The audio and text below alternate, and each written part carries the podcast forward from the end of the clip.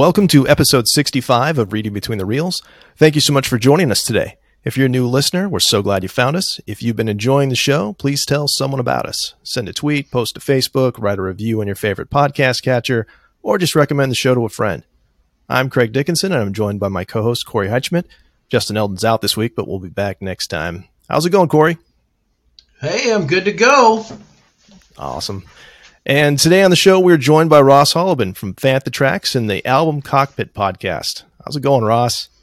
It is going great, and I'm excited to be here with you, Craig and Corey. So I got my uh, my very own C+C Music Factory here.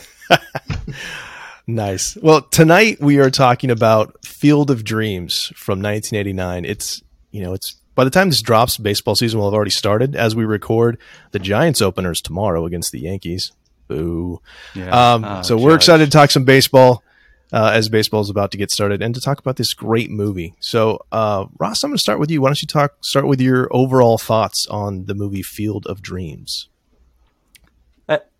I think it's a feel good movie. It's a it's a nostalgia movie. It is, you know, I, I'm thinking back to Billy Crystal talking about baseball and City Slickers, where he's like, "It's how you connect with your dad." Um, or it's a way to connect with a parent or a loved one in a simple way. Um, and I, I, think this movie tries to share that purity. And hey, it is the simplicity of baseball. It can make people happy. Um, you know, and obviously Kevin Costner doing great things from it. Major League Baseball turning it into a, an event, you know, since they announced it in 2019 and uh, outside of COVID, now we've had a couple games actually in the cornfield. So it's it's that piece to to think about. It's a fantasy movie. Like you think of it as a baseball movie, but it's really a fantasy movie in so many ways as well. Um, so I kind of wrote a note saying, "This is a simple film about a complex story." I think is one way that I looked at it as I watched. Nice. Corey, what about you? What are your, what are your thoughts? Well, I think when I look at this movie, I watched it again. I have not seen this movie, I would say, in 20 plus years. And it is not a movie that I would rank as one of my top movies. But having watched this with a different lens now, uh, I think this movie is a great movie. It does show, it really touches on the pastime of America's nostalgia with baseball and what the game is and the stories that go into it. That it's not just the baseball, it's not just the name of the character, uh, Shoeless Joe Jackson, or it's just it's not just their name. It's the history and the story and the the life they lived and sometimes the pain they had. And I think that's that's what this movie's about. But then it also turns and weaves this whole story in this field and this into this uh, kind of a ghost movie to bring back the ghosts of these legends and and still find a way to to kind of tell a story of what was, what could have been, and a life that was, and things that you regret, and trying to rectify regrets and fix your fix your regrets. Um, and so I'm I'm excited to hear what we all talk about today because this isn't a movie that I necessarily would say, oh, I want to pick down and, and watch watch this movie. It's it's a movie. After watching it the conversations you have about the movie make the movie better than you thought when you were watching it, I think, for me. Because my wife watched part of this with me and we sat down, we were discussing, well, what, what was this? And this, I, I didn't understand this. And we started having conversations. And as we did, it started to become more powerful, more relevant. And so I thought, okay, that's the point of a movie like this. This is a great tale. It's a great story with with some historical fact characters that that do exist. Uh, I the thing that blows me away. This movie is 44 years old. Is that right? Is my math checking out there? No, 34 eight, years old. Yeah, 89. So yeah, 34 years 34, old. 34. And so this is a movie that a lot of listeners may have never seen. I mean, you realize if you look at anybody that's, you know, I'd say under 40, some of them, this may not have been a movie that they watched, may not have been a movie that has come up, you know, with in relevant conversation and time. So this could be something that spurs some people to think, hey, maybe I want to go watch that movie. Well, I watch this movie probably once a year.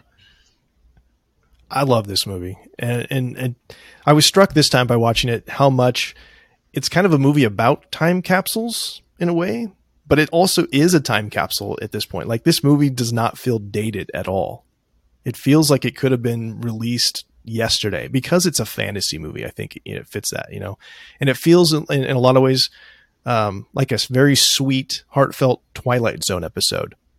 You know, it kind of plays by those rules, but it's not like there's a moral lesson that you have to learn, then you learn too late type of thing. You know, you learn it in time in this one. Uh, and I just love, I love how magical it is. And I love that the magic is accepted so easily by Ray and his wife, especially, and his kid. And there's these rules to the, to the magic. Um, but they're never really explained. And I love the fact the ghosts are self-aware and there's not there's not danger in this movie. Like it just it's just really sweet. Um, and then I gotta say, I mean, well, I'm sure we'll get to this later, but every time, no matter what, every time I watch this movie, I get to the end and when the lump is in his throat, Dad, you want to have a catch? Man, that just I'm thinking of like Troy from Community. My emotions, my emotions every time it, it gets me. I, I love this movie. Yeah, and I think that's what I enjoy. I think what I enjoy the most about this movie is how much I know other people enjoy it. Um, you know, it's not my favorite sports movie. It's not even my favorite baseball movie, but I appreciate it, and my love of the game is something that I can appreciate through this film. So that is the part where I'm just like, yeah, this this is a hug to baseball, and especially the nostalgia point that, that Corey and I both talked about as we go through the story. And I think I think James Earl Jones captures that so well, and and Ray Liotta both capture that exact sentiment in their speeches that they give. Ray Liotta, the first night he appears on the field, where he says, "I love this game so much, I would have played for food money." and and the way he describes it, the sights, the smells, the sounds, you're drawn in. At that moment, in that part of the movie, I was like, "This right here, this is mm-hmm. baseball. Mm-hmm. Yeah. This is a park. This is going to watch a game. This is being having grown up. I played baseball, you know, all through high school, and I and and so that that feeling is there. It brings it back instantly, and it's it's wonderful. And then James Earl Jones, when he's talking about uh, his speech right there before he walks on the field. It is just glorious how you describe baseball. so it is that feel good emotion. Yeah. And so I recognize that. And so it, it, it is a great baseball movie uh, with a fantasy tale. So let's go ahead and start breaking it down a little bit. Let's talk about cinematography. So between composition, color, camera work, Ross, what kind of things did you notice on, on this watch? I think even right from the get go, knowing that this was going to go different places. It was set up in that regard with the Ken Burns effect, with still photos being used and shown and the movement of those.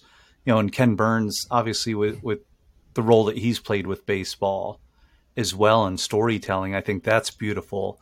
It sets up through that opening and what they've shown through the composition and the shots that they're putting together of we're going to look back at history here. We're going to have memories. And it, it's great to have a cinematography that, that tells that story ahead of time to say, here's the teaser of what's coming up. And we're not even really in the film shots yet. Um, and once we do that, you know, just the scenic, the establishing shots in this are amazing. But that's what you get I'm in Indianapolis, so if I'm driving to Chicago or Notre Dame or eh, I'm going through cornfields relative to this. So I've seen these areas and, and sometimes too often. Um, but you get that feel of peace. You get that feel of tranquility. My my family in Western New York that I would go visit, I think about going to watch my cousins play baseball there. Um, and it, it's those it's the shots they set up that are either dawn or dusk. And they do such a great job of bringing those purple hues in, those pinks, all of those elements. And then in contrast to the cornfields and other things that are around. So I love how they set up their establishing shots and they never had to get over overly complicated. They were they're kind of old school paintings of Americana that you're getting and that's the the story that the cinematography helped tell for me, especially in the baseball realm of things. Corey, what about you? Uh, I think when I look at the the movie, there's a it is all in that cornfield, so there's not a lot of distractions. There's not a lot of things in the background. It's fields of green.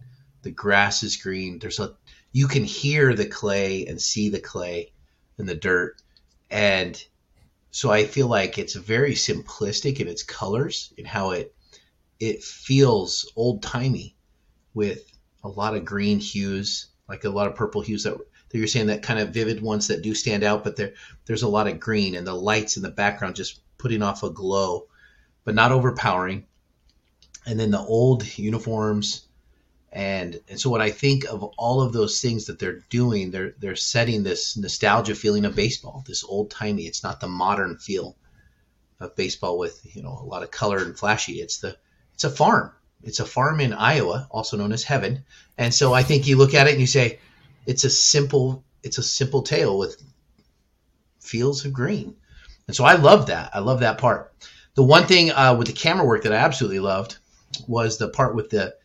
There's a lot of references to the 70s and the 60s in here, and so he's driving this old VW bus to go pick up Terrence Mann, and it was just very noticeable. You know, Terrence Mann having they have all talked about the 60s and and the part where the camera is back just far enough to see the little peace windshield sticker on the VW bus, you know, which is very fitting of the time and the tale that they're talking about, and the references they make to the 60s. And, and so just little intentional things like that with the camera that they do are, are very well. And the way they move through the corn, um, they just do a great job with camera work. I love what you guys are bringing up because you're bringing up stuff that, that, uh, I had as well, but now I don't have to. Now I get to kind of dig through the weeds a little bit to find some things, some other things. Uh, You're digging through the corn on this digging one, through the, the corn. Uh, yeah, um, yeah. But I, Corey, I did just first off, I want to jump on what you said about kind of the natural lighting in this. I especially noticed that in the house that it feels like it's lit by like the actual lighting in the house, like the lamps and stuff. It's a little bit darker in places, but not overly so. It feels it feels real. It lends to that that realism in this fantasy movie. I felt. Um, the other things I, I, love how immersive it is. I love the fact that when at first you see um, Ray is pitching to Shoeless Joe and the camera is like over Shoeless, like you're the umpire essentially from that point of view. And then you get to see him hit the ball and it's like that low angle and you see that ball just travel because it's so low. It just adds to the magnitude of, of the home run, home run after home run into, into the cornfields. Uh, but one thing I do want to point out, because I, I love how it's played for humor, composition wise, you have this great exchange between uh, Terrence Mann and Ray, and it's where Ray says, "So what do you want?" And then he goes on this speech. I want people to be to leave me alone. I want to figure out things for themselves. And then they pan around, and you can see there's this beautiful triangle setup where you have uh, Ray's on the right or left, Terrence on the right, hot dog vendors in the middle, because he was talking about no, I mean, what do you want? And just repeats the question. Doesn't have to doesn't have to say, I mean, what do you want to eat? You know, the visual does it for us. But I love that just quick little trick of the camera there. And I don't think it is, you know, relative to to the visit to Fenway.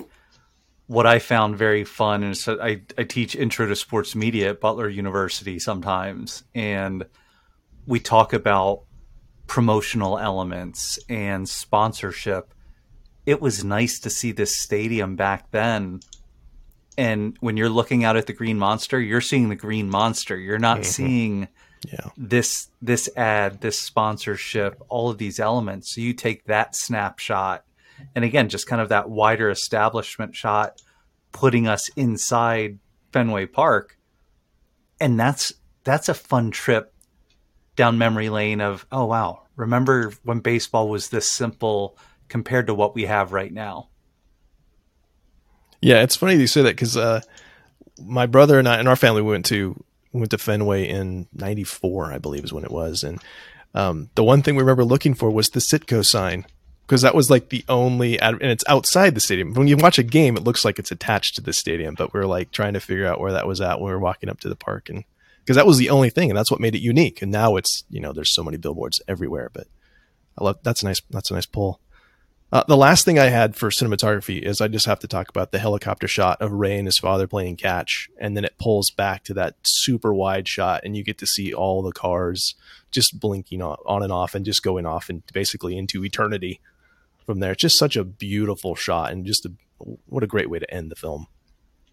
Yeah. You know, the thing about I read that that was an actual line of cars that they did. They did not. That was not a CGI. That was not a movie effect, or you know, because you could film a small view and then just copy and paste it. No, they they did an actual miles long train of cars, and I think it shows. There's not a lot of things in the movie. I mean, that's a practical effect that you get in a lot of the. Back then, CGI just wasn't quite as big a thing. The movie effects, but I appreciate that now more more knowing that type of thing. That you see that in this practical field they shot they had to set up because there's more intentionality in some of those things. Yeah, something after after watching this and, and deep diving on it again um, from the cinematography lens.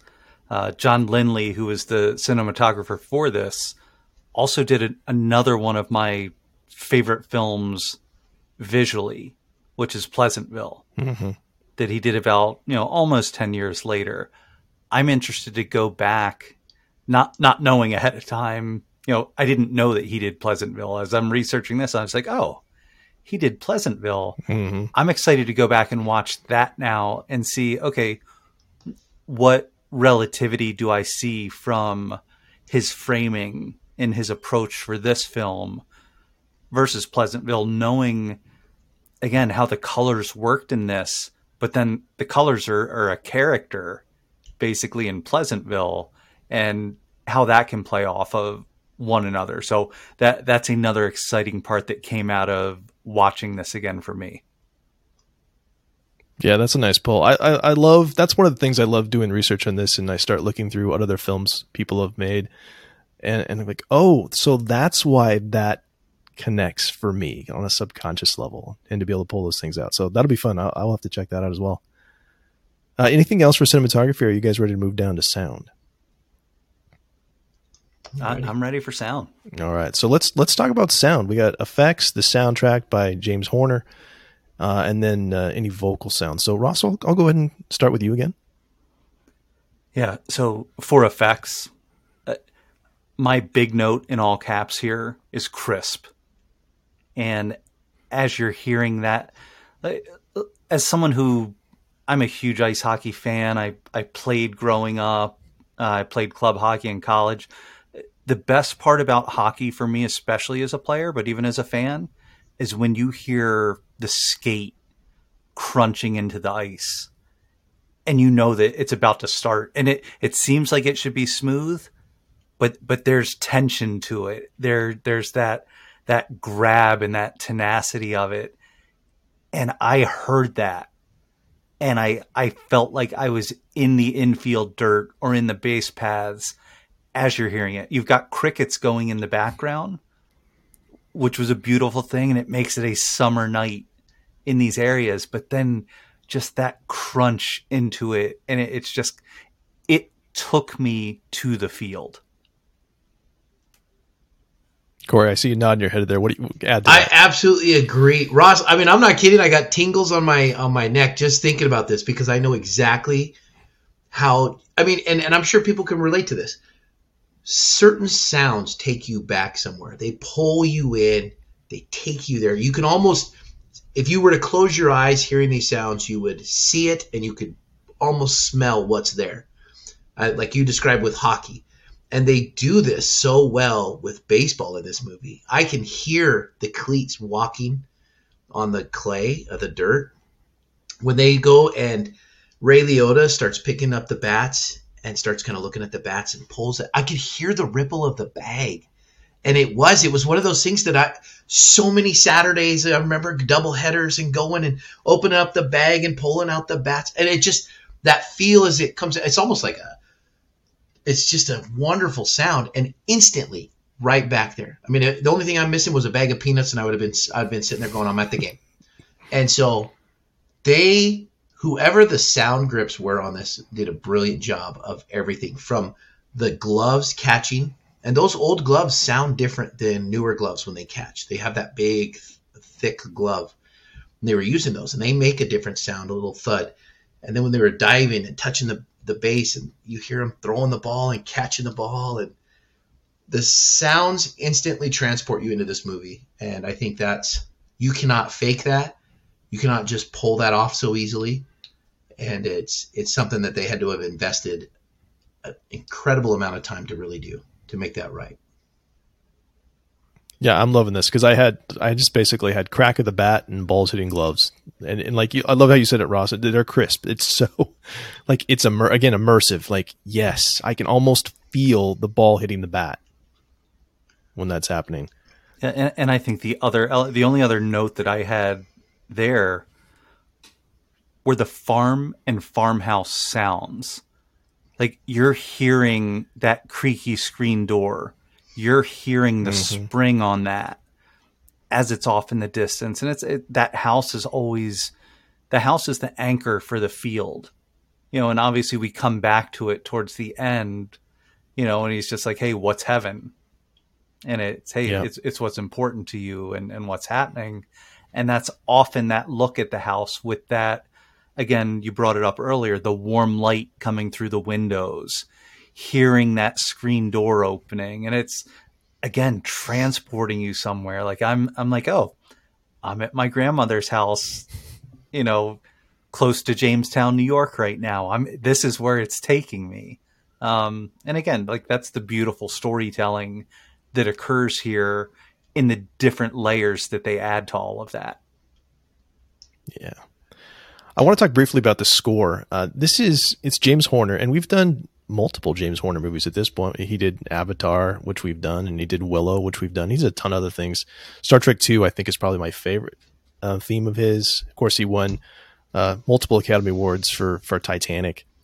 Uh, this score, though, I think is is really interesting because of the instrumentation. Like there, you can hear woodwinds, and there's chimes and horns and some soft piano. It's kind of a really eclectic mix and yet it also is somehow old fashioned and takes you right back uh, into you know the 30s, which is really interesting. But I love it. I, I think it's I don't know if there's if I can hum it necessarily, but it just evokes the feelings that you want it to.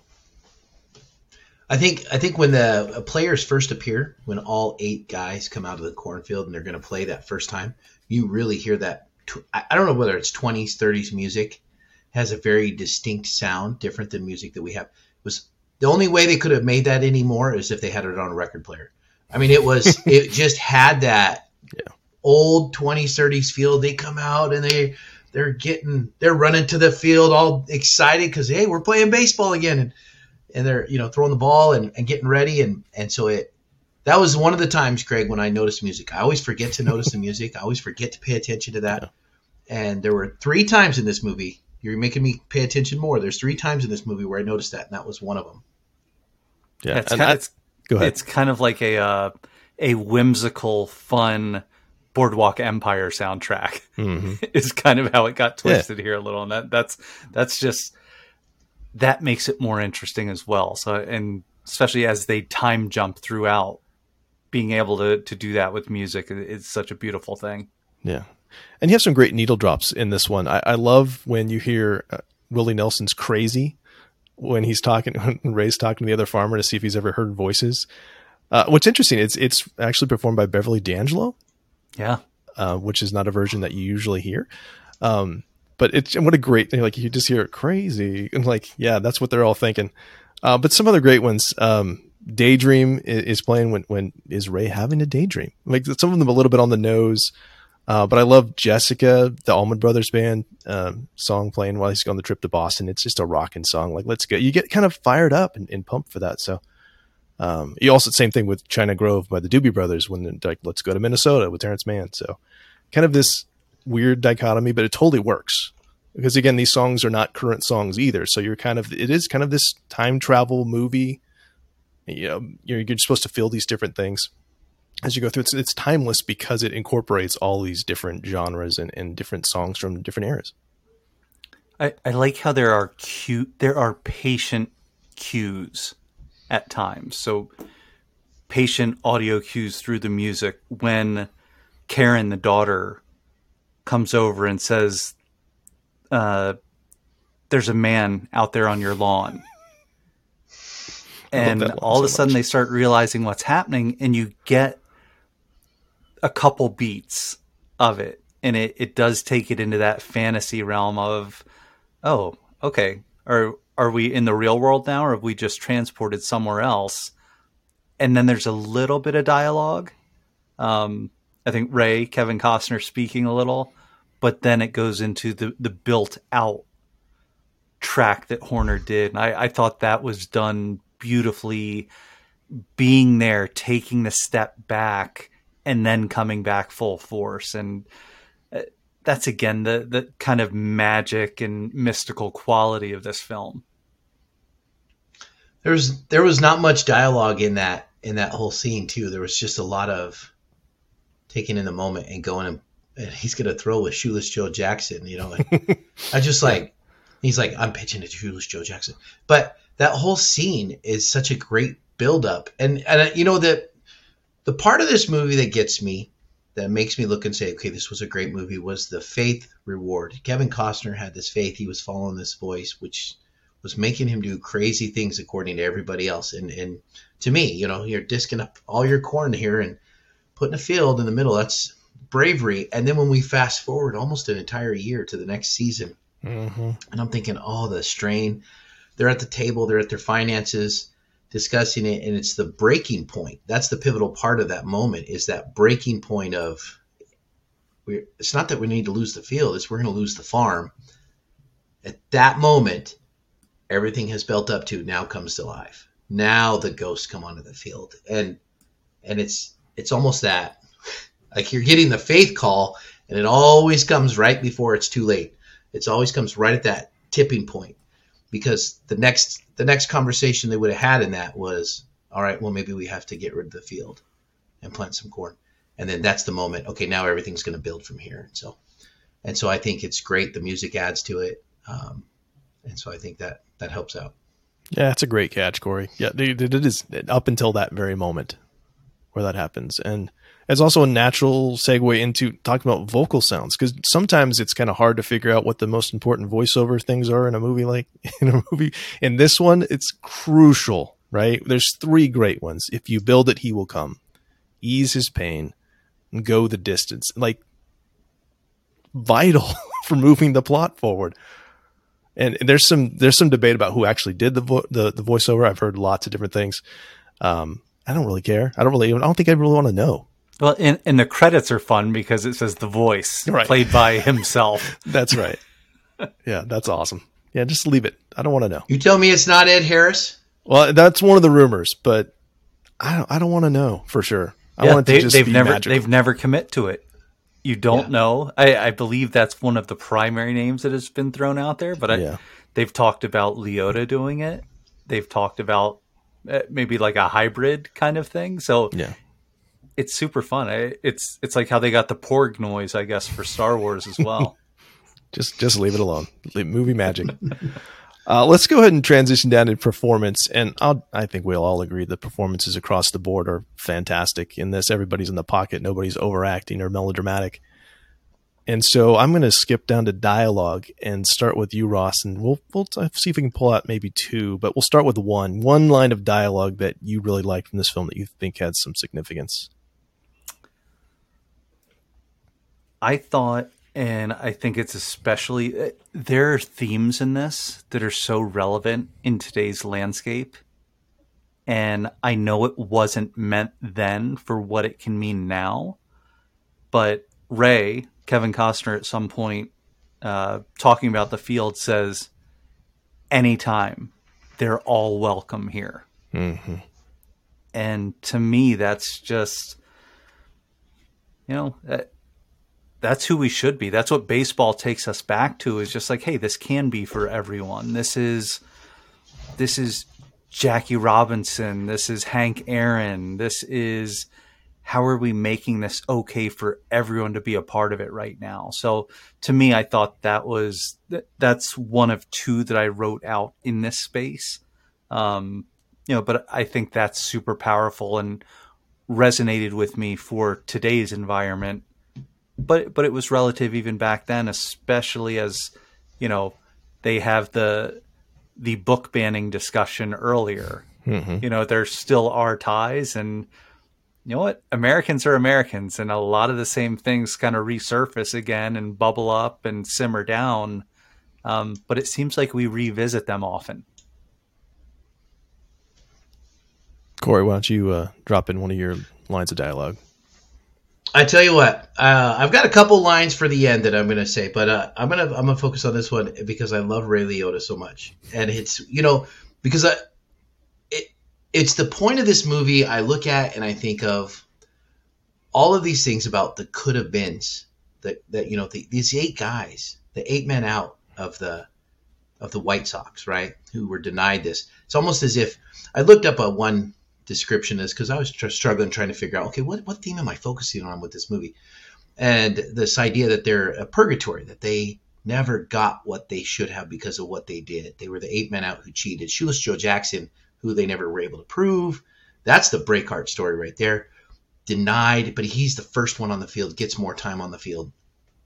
And and so I think of all of the stories that go in this, and then he says he's talking to Ray about we had to we brought in more people and there was everybody wanted to come. Like just all of a sudden there's this you think of all these ghosts that just want to show up and start playing baseball again, right? There's legends. You know, I'm sure Babe Ruth would have been in that conversation. And he talks about Ty Cobb and he says, We didn't like him when he was alive, so we told him to stick it. and then he does his Ray Liotta laugh that is so sinister and so smirk. Goodfellas, Casino, Ray Liotta, and I just love it. The the inner boil of turmoil that he has in his laugh that he you cannot just get anybody to do. And uh, but only Ray Liotta. And so I love that dialogue because it just showed you know, hey, everybody wants to come in here. There's there's more people that have to un kind of fix and, and have some resolution to things that they could have been. And so it, it's kind of nice, but there's still a little bit of uh, competitiveness and, and some some of the voice, yeah. the, some of the swear words that they even threw in there. And I was like, man, this is a family film, you know. And uh, but that dialogue was great because it was the the competition, the personality. It doesn't just go away just because they're ghosts and, and having to you know, come up here and, and get that last game in. That's awesome. So I have I have tons, but I'm going to limit myself to two, and I'm going to start with one. i will I'll end with the heartfelt one, and and kind of build off what you said about the competitiveness. And I because I've always loved this line where Ray says to Shoeless Joe when he's going to pitch to him, "Don't we need a catcher?" And Shoeless Joe says, "Not if you get it near the plate, we don't." Yeah. Just I mean, it's arrogance, but like in the best possible way. You know, he's yeah. just supremely confident. Like, yeah, I, I, am I can handle this. This is going to be fine. Yeah, it, it's very Hoosiers, and my team's on the floor. Yeah. Um, and, and, it is it's that old school approach of hey, you know what, we're doing it this way, and mm-hmm. yeah, I, I love that as well. Just like you know what, you get it near, and I'll take care of this. Yeah, Ross, don't you don't you go again? Give me another line of dialogue. Okay, and this is with James Earl Jones and Corey referenced it earlier, one of his his kind of famous monologue at the end, but just one component of that that I, I think resonates quite a bit is it's money they have, but peace they lack. Hmm. Um, and this is the end of the 80s. So we've just gone through all of the excess of the 80s. And it's, is it reflecting back on that a little bit? is that some of the storytelling is yeah you know what all these people are living more complicated lives but they've lost a little bit of themselves within it so you know maybe i'm reading too much into it but i, I heard that and i was just like oh that's really interesting and especially knowing that that we were at the end of a decade and a very famous prosperous decade that brought about yuppies, that brought about big giant cell phones and Miami Vice and all of that good stuff. Um, so being able to say that it's money they have, but peace they lack. As we're going to this place where we can hear grasshoppers and the crunch of the clay in the dirt, I think that's a nice play off of each other. Yeah, I think that's a great read, and it's interesting. Like watching this movie as an adult, you pick up a lot of different things you didn't pick up as a kid, and that would probably be one of them. Corey, you got another line of dialogue? Uh, I yeah, I've, I've got a couple, and uh, but I'm going to go with this one. It's the part where they're talking about uh, James Earl Jones is talking about the field, and he says, "This field, this game, is part of our past. It reminds us of all that was good." And I thought, you know, it's the part where Ray Liotta also says it, it harkens back to the part where Ray Liotta says, you know, I love this game. It was just a game, you know, and but but it wasn't just a game. It was everything. He loved it. He would play for food money because it was so much of who he was, and so it makes me think it is that very fabric that's woven in is games, hockey, baseball, all these all these sports that we all love, you know, because there's people that don't love baseball. You know, they they love other sports, and that's okay. It's it's something that is meant to be a childhood thing that you enjoyed so much that you had friends that you did things with and were so competition and camaraderie and team building and life lessons and yet it turns out to be such an important foundation of a country of a city of a person of a family of everything a team to where here you are decades later as a ghost and all of a sudden you you need this closure. You need this closure. I need to go to this field because I'm going to show up and pay 20 bucks to go watch a baseball for an afternoon. Like the people in the long line coming, they're showing up because they have to, because it's a fabric of, of something that represents all the nostalgia that we all miss and love and we look for. I'm just going to let that linger for a second because that was beautiful. Oh, um, it, gonna, it, was a great build off of James. Nice. so way to go, great. Corey. And I got at some point we're gonna have to talk about James Earl Jones because I'm a little confused on him. Oh, but. we will, we will.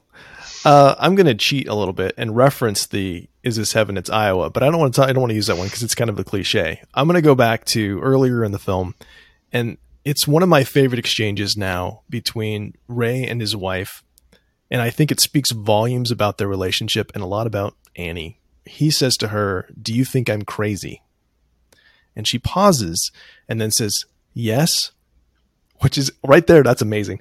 And then says, But I also think if you really feel that you should do this, then you should do it. And I just love that she is 100% behind him and she has not heard the voice at all. She's just like, i support you. It doesn't matter. Yeah, she's yeah. all in. And it, it's, it, it's almost unnerving how easy it is sometimes.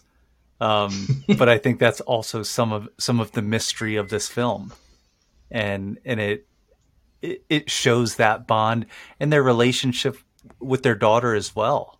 Yeah. I think all three of them there, there's a level of respect for their young daughter uh, that the parents share with her that that's kind of fascinating. I'm glad you brought that up too, because I was just thinking something else just occurred to me. There's the later on, there's an exchange right before he goes to find Terrence Mann that kind of plays into that too. It's like if she's been believing too easily to this point, that's a scene that kind of solidifies why she would go through with it, right? She's like, I don't, we don't have the money, it's going to be trouble, and then is you know is the green mon is Fenway the one with the big wall in the in, in right in left field or whatever? In left field yeah the green monster. And then yeah we had the same dream. And like okay well that's legitimate. Now you're in because you've been roped in. You're getting the voice in one form or another is talking to you too. It's not just you're taking this all on faith. So a little bit more realism in that in that sense. Uh, for body language and facial expressions, uh, one thing I found in, in notes was just that um, I'm going to hopefully not butcher his name. Uh, Rod Dedeaux. Do you guys know who he is? He was the USC coach. He was hired as a baseball advisor, and he'd won tons of championships in college baseball. I first time I'd ever heard his name. He was brought on along with uh, Don Buford to coach the actors. So there's a reason that the baseball action looks as good as it does. So I had Ray Liotta had never played baseball when he did this. That's crazy. Then why I, couldn't I they get him to hit left-handed though? Because Shoeless Joe's left-handed. And That always bugs me now.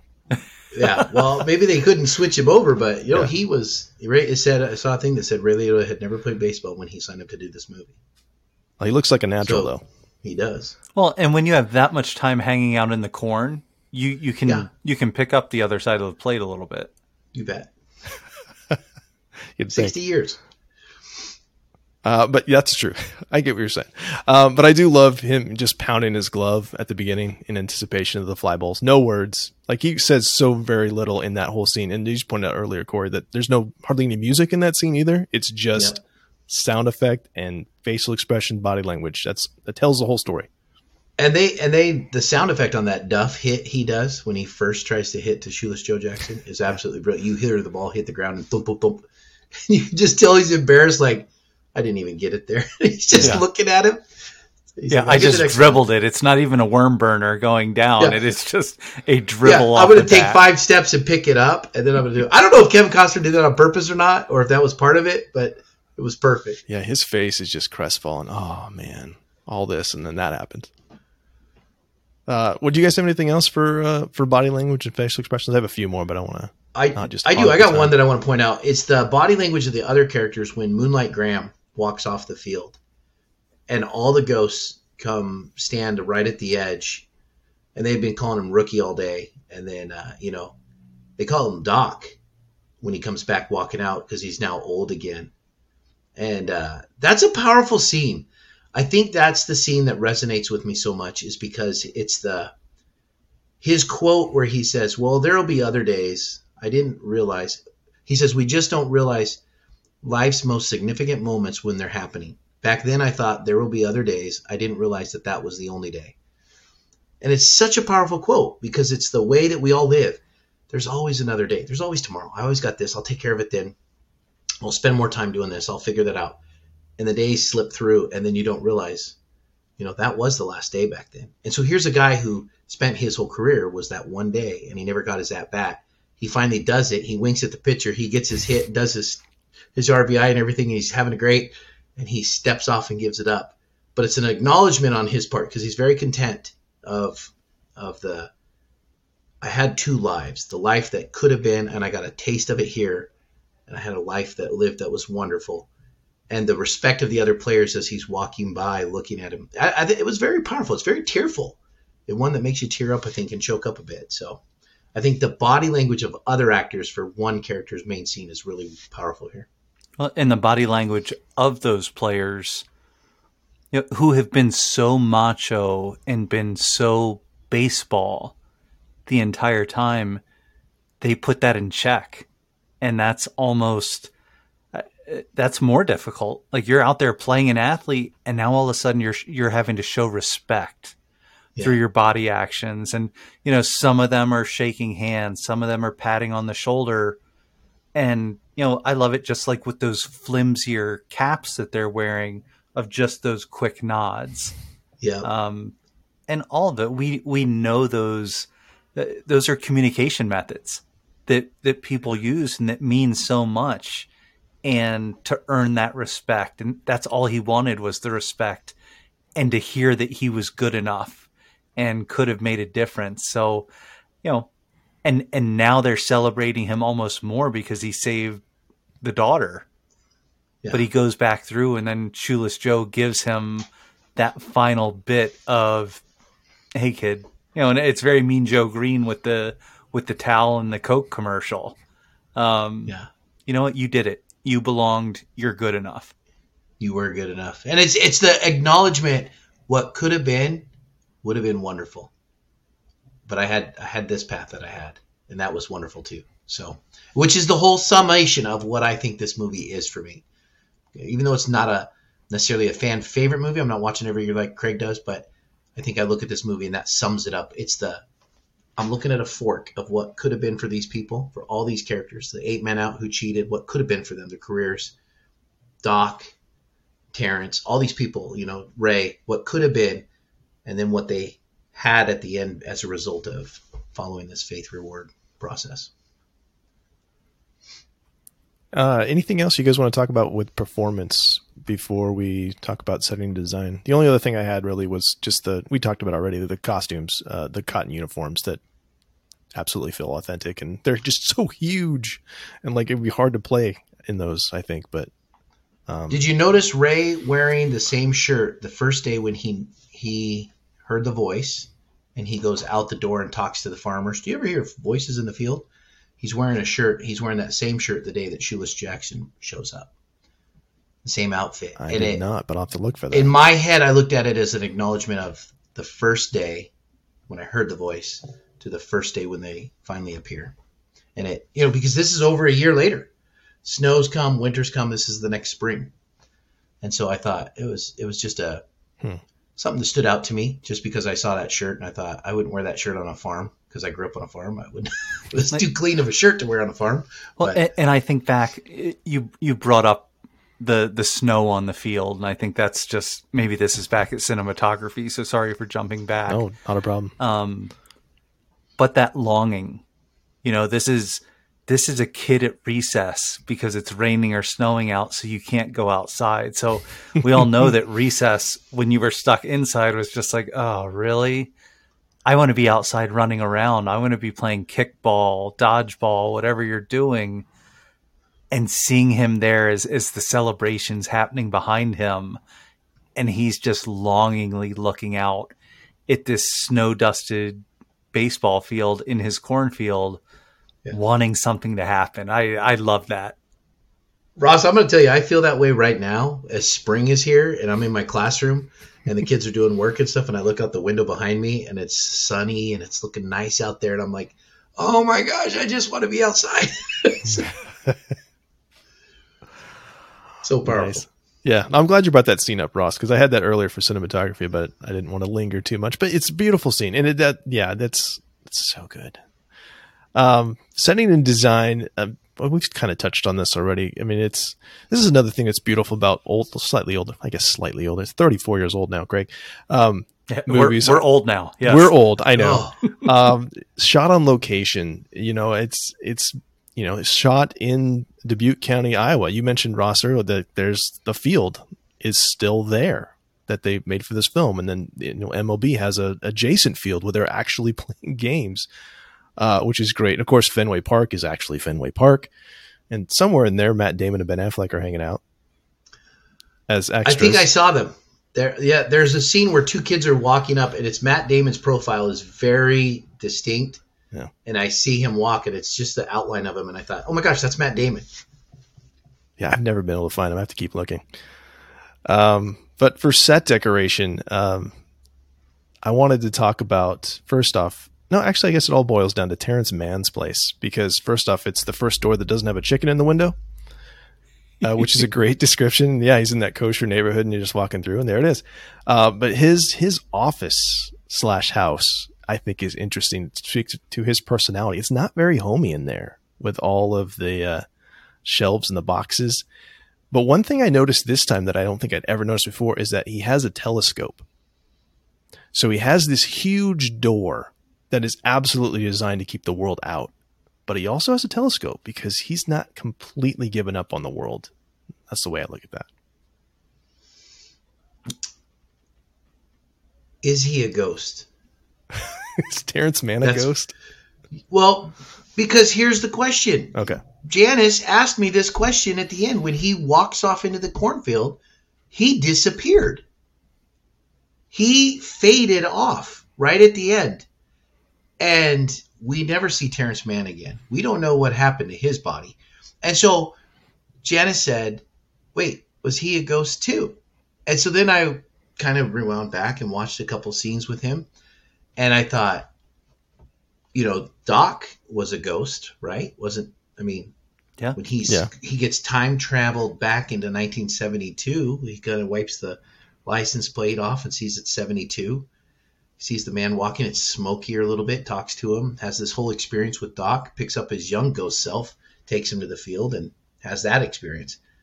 Is Terrence Mann that as well?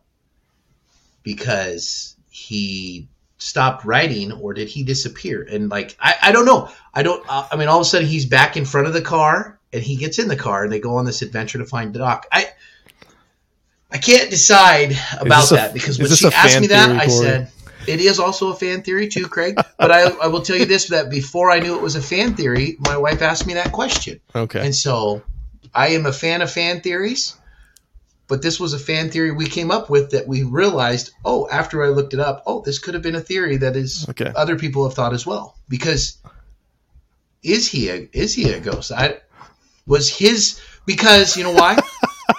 Here's his resolution that, that Okay. Janice pointed out to me. Terrence Mann was bitter and angry throughout the whole show, like when Kevin Costner first met him. And so one of the things that we noticed was after he goes to write this, he's going out into the cornfield, he says, What a story to tell. He's going back to writing. He's found his passion, he's found his joy, Yes. his sight of what could have been him writing again. He gave up on all his writing. He gave up on his movement that never happened. Now he's going back to it, which is where he goes off into the cornfield. And Ray Liotta's comment about you're not invited, but he is, makes me think that that might be there might be some relevance to that idea. I don't know. You could disagree with me. I don't know. I don't know what to say about that. Oh, oh, oh, I do disagree. I have some. I have some evidence, some text evidence from the film to tell you why that's not. Oh, not. darn it. Yeah. Well, my Let me I, live my dream. I have two. The first one is that Mark, played by Timothy Busfield, who does not believe and does not see the ball players, sees him right away. Who's this? Elvis. And Right. then the other thing is that it's he's in the newspaper as being missing. Hey, did you know you were missing? And and Wait. his dad, yeah, His dad's looking for him. So that So last one's not as strong, but I I would go with I would go with Mark seeing him first. So Or missing because yeah, I see. That's found his body it's yet. weaker that way, but yeah, okay. Uh, that's amazing. Uh, Ross, did you have anything under setting design you wanted to point out? Set decoration, props, any of that stuff? yeah. Again, just you're you're getting the bat bags. You're getting those element, those details that they added that seem very simple. It is a lot of stuff that I could probably go get out of my garage right now and record some audio with and and take pictures of. But how they did it was beautiful, and you know it, it's acknowledging the beauty of the game and the elements of the leather of that cotton of you know and, and we've talked about it before the the ball hitting the bat and making that cracking sound. And you know i'm thinking even you know as the balls are going into the cornfield and hearing that kind of thwap the, of, of hitting the, the corn as it's going through it's a different sound than what you're getting somewhere else so all of those elements and how that setting took us out of Fenway Park, took us out of a a big field with tons of fans somewhere and simplified the elements of the game. Like this this was so much of this game and film I think were just elemental and natural. And that's the beauty of of what they did with the setting to help tell the story. Again, I'm just going to let that linger for a minute because I don't want to step on that. Um, but I do. There's kind of a couple more fun things that I wanted to point out. This time, I've seen this movie, like I said, like every year, so I've probably seen it 20, 30 times. There is a brass bed upstairs in the Kinsella house. Then that cannot be a coincidence after Shoeless Joe mentioned that they had brass beds in the hotels. I was just like, oh, that's noticed. interesting. That didn't have to be there, but it was. Um, I wanted to point that out. But I also, I always loved when Ray travels, somehow travels back to 1972, how they tell us that really, really quickly.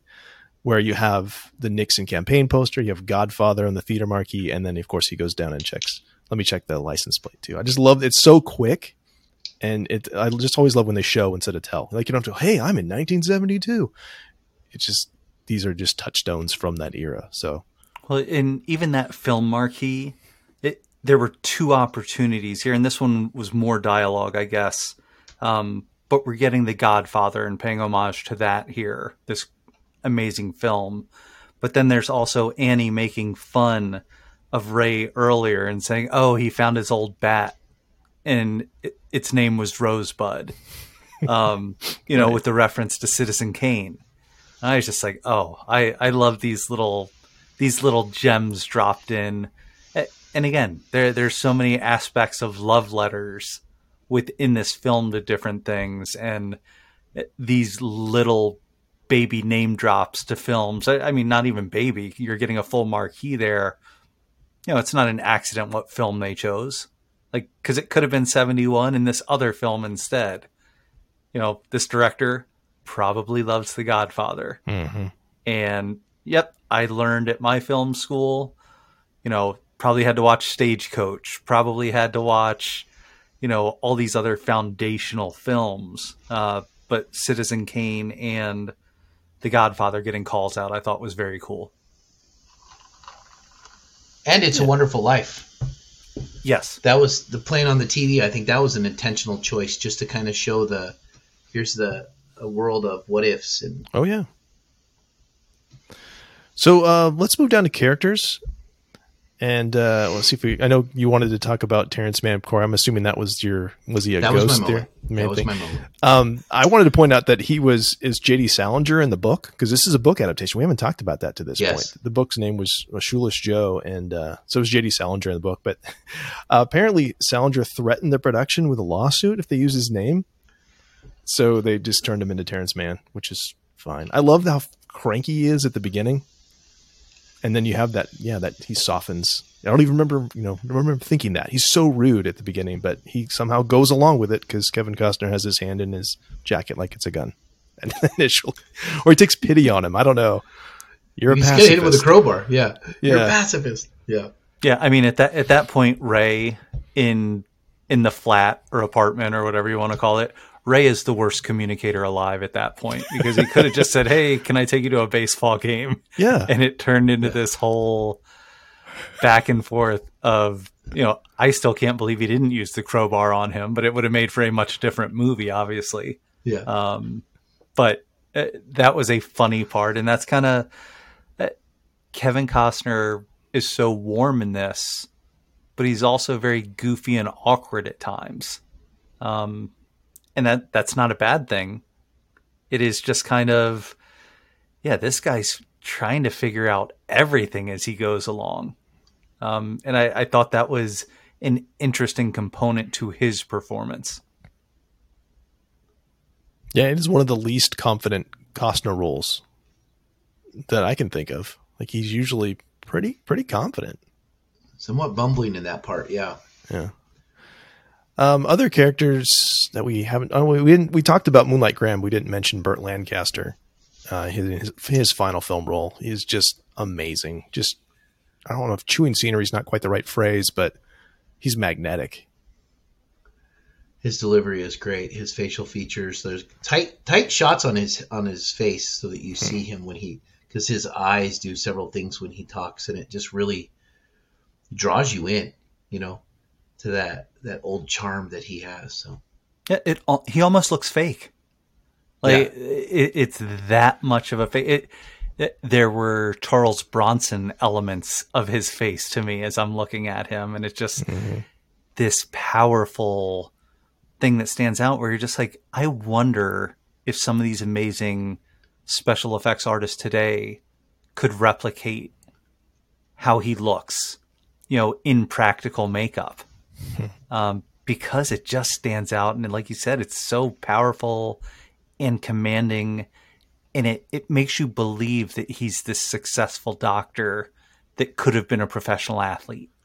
It's like, yeah, of, of course you're that person. You you're built this way. You're you're that percentage of people that have this gift that can do the all of these special things and kind of be a natural from one to the next. Yeah, and speaking of "It's a Wonderful Life," and there's also Harvey clips from Harvey in there too. Uh, I read that James Stewart, Jimmy Stewart, was offered the role but turned it down, and that would have been an interesting choice. I don't know if I would have liked that as much as Burt Lancaster, though. Burt's delivery is too good. Yeah, he, there's just a little telling the stories. And... Yeah, I mean, I can see why you'd you'd you'd go that way, but like there's just gravitas with Lancaster that I don't think there quite is with Jimmy Stewart. It's just they're just different actors.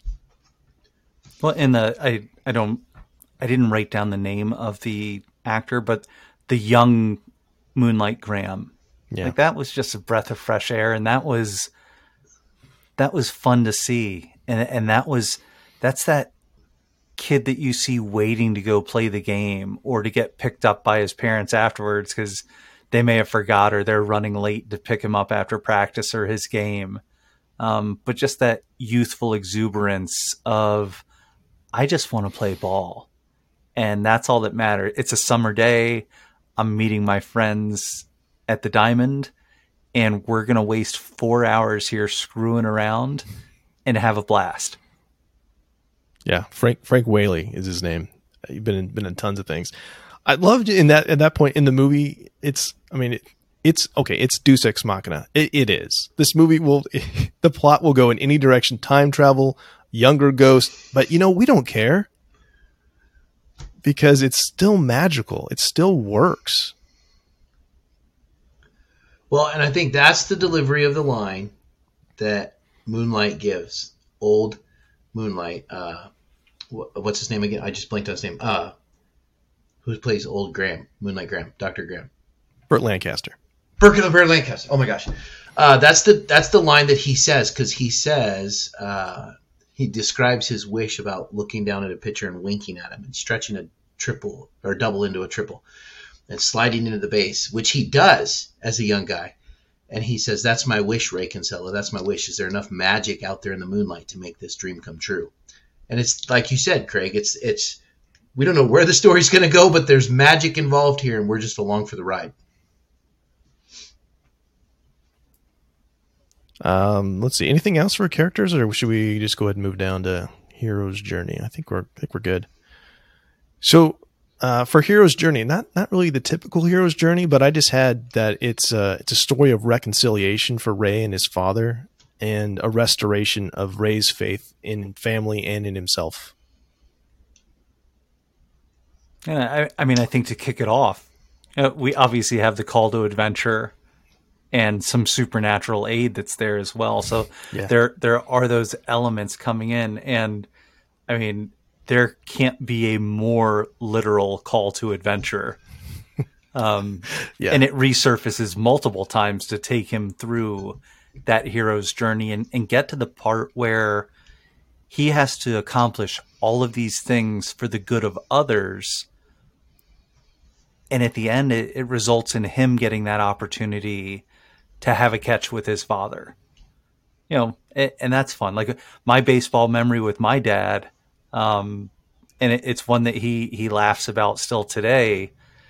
I was on second base probably as a 12 year old, and I'm paying attention to the signs from the third base coach. And all of a sudden, the third base coach is like, back, back, back. I got picked off at second. My dad had been talked into being the umpire for second base. so I'm sitting there in the dirt looking up at him, and he punches me out. And he's just like after the game he's like oh that's the worst thing i've ever had to do in sports. Oh. uh, but it's something that i still remember today. And i remember just being there reaching for the bag and looking up just like oh what's he gonna say here? And i was absolutely out. Yeah. But you never know. And and you know great honesty and everything like that but he was just like he gave that kind of squint of oh i hate doing this to you but you're out um, yeah. So that's fun to me. Love it. Yeah, it actually fits the paradigm for Hero's Journey pretty well. And thanks for sharing that story, Ross. That's, that's a great It's a great story. It's a good lesson to learn early on. Um, yeah, for world building, I, I, I just said it's it's solidly grounded in our world, but it's somewhat idealistic. But then that's that's what makes the fantasy that much more powerful. We talked about the lighting and the sounds and but it, and you have no idea where it's going because we don't know what the rules are. Yeah. I don't know if they knew what the rules were. It's just like, oh, this yeah. this is good here. This will work Th- here. Throw this into. Why not? So uh, let's let's go ahead and talk about our final thoughts as we wrap up. Ross, why don't you start your final thoughts on Field of Dreams? This has been super fun, and and this discussion, and you know, finding the elements of you know, it, sometimes it's hard to go back and watch an older movie again. It holds up, but it's still older. So it, it has taken a little bit more time to warm up. This discussion has definitely helped me enjoy it more. Um, and I don't know if this becomes an annual thing for me. Like The Natural and 42 and um, uh, even Major League. Like those are three, and, and I'll throw Naked Gun in there as well. Like those are movies for me where I'm just like, okay, this is baseball that I Yeah. really love. Um, but there are elements. Palazzo. There, Enrico Palazzo. It's Enrico Palazzo. um, but there are those elements here, and when I do need a good example, or if the Giants start struggling this year, and I just need to take it back to basics, I want to hear that crunch of the shoes in the dirt again, and take it back to there, and kind of uh, this gives a palate cleanser for a baseball fan, I think. Corey. Yeah, I, I, I would agree there. I think you you point out like Major League, Naked Gun, the the Mariners in that scene. Uh, all, Oh yeah. when you look at those, those are great movies. They're fun movies. They're baseball movies. But when you look at this, this is more than that. This is a the whole movie is discussing stats. He's telling his daughter about stats. He's talking about Shoeless Joe, and then when Shoeless Joe comes on and he's talking about I'd have played for nothing and describes I'd love the the sights, the sounds, the crowd, the smells, everything. It's all nostalgia. It's all baseball feel, which is what that passion is for that. And then in the middle of it, you also get a magic in the movie where there's enough magic to make everyone's dream come true, to get everybody that one last chance to see what could have been or a couple more moments in the sun to play the game. And I think that's what makes this movie a passionate movie. That's what makes people love this movie.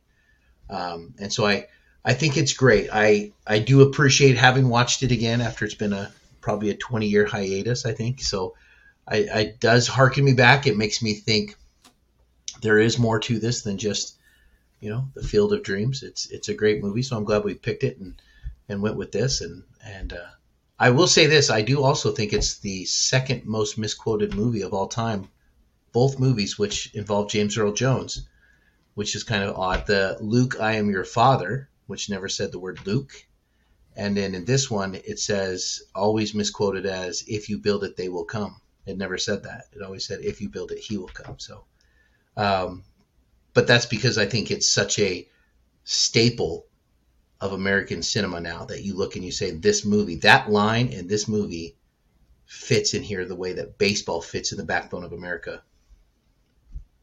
Great point. Yeah, I. You guys are just killing it. So I have so little to say.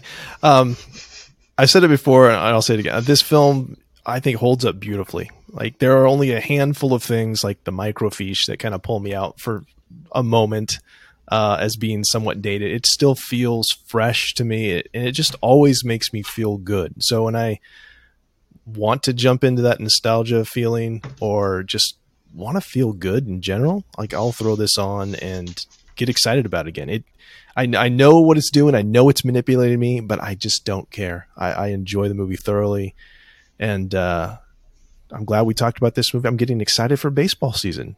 It's Yeah. just refresh. So you know, I had to, we had to pick a baseball movie. This is one of my favorites, and like, go Giants.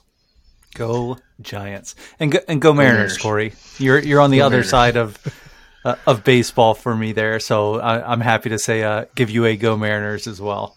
Yeah. Well, and that's the that's the game that I first game that I ever went to was a Mariners game. So I mean, it was that's the first pro game I ever saw in in the Kingdome. Ken Griffey Jr.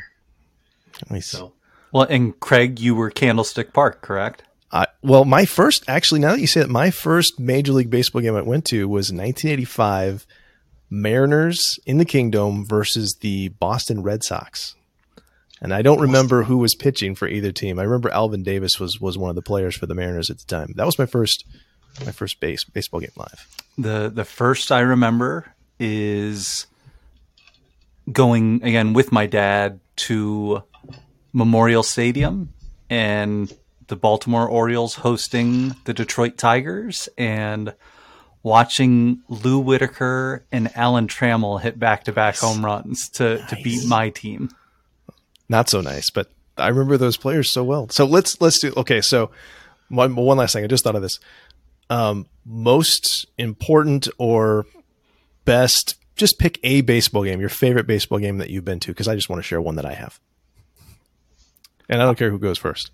I went so I can pick almost any Giants game as a special game to me, but I, I did get to go to the 21-31 Cal Ripken game at Camden Yards.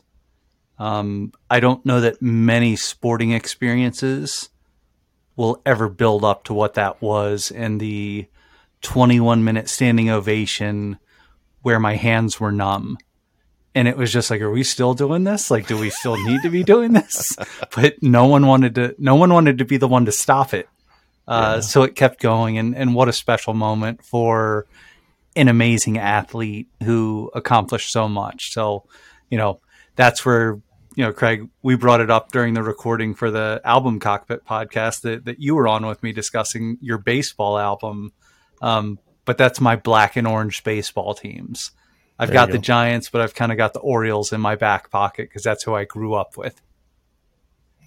Corey, what about you? Do you got a favorite baseball game memory?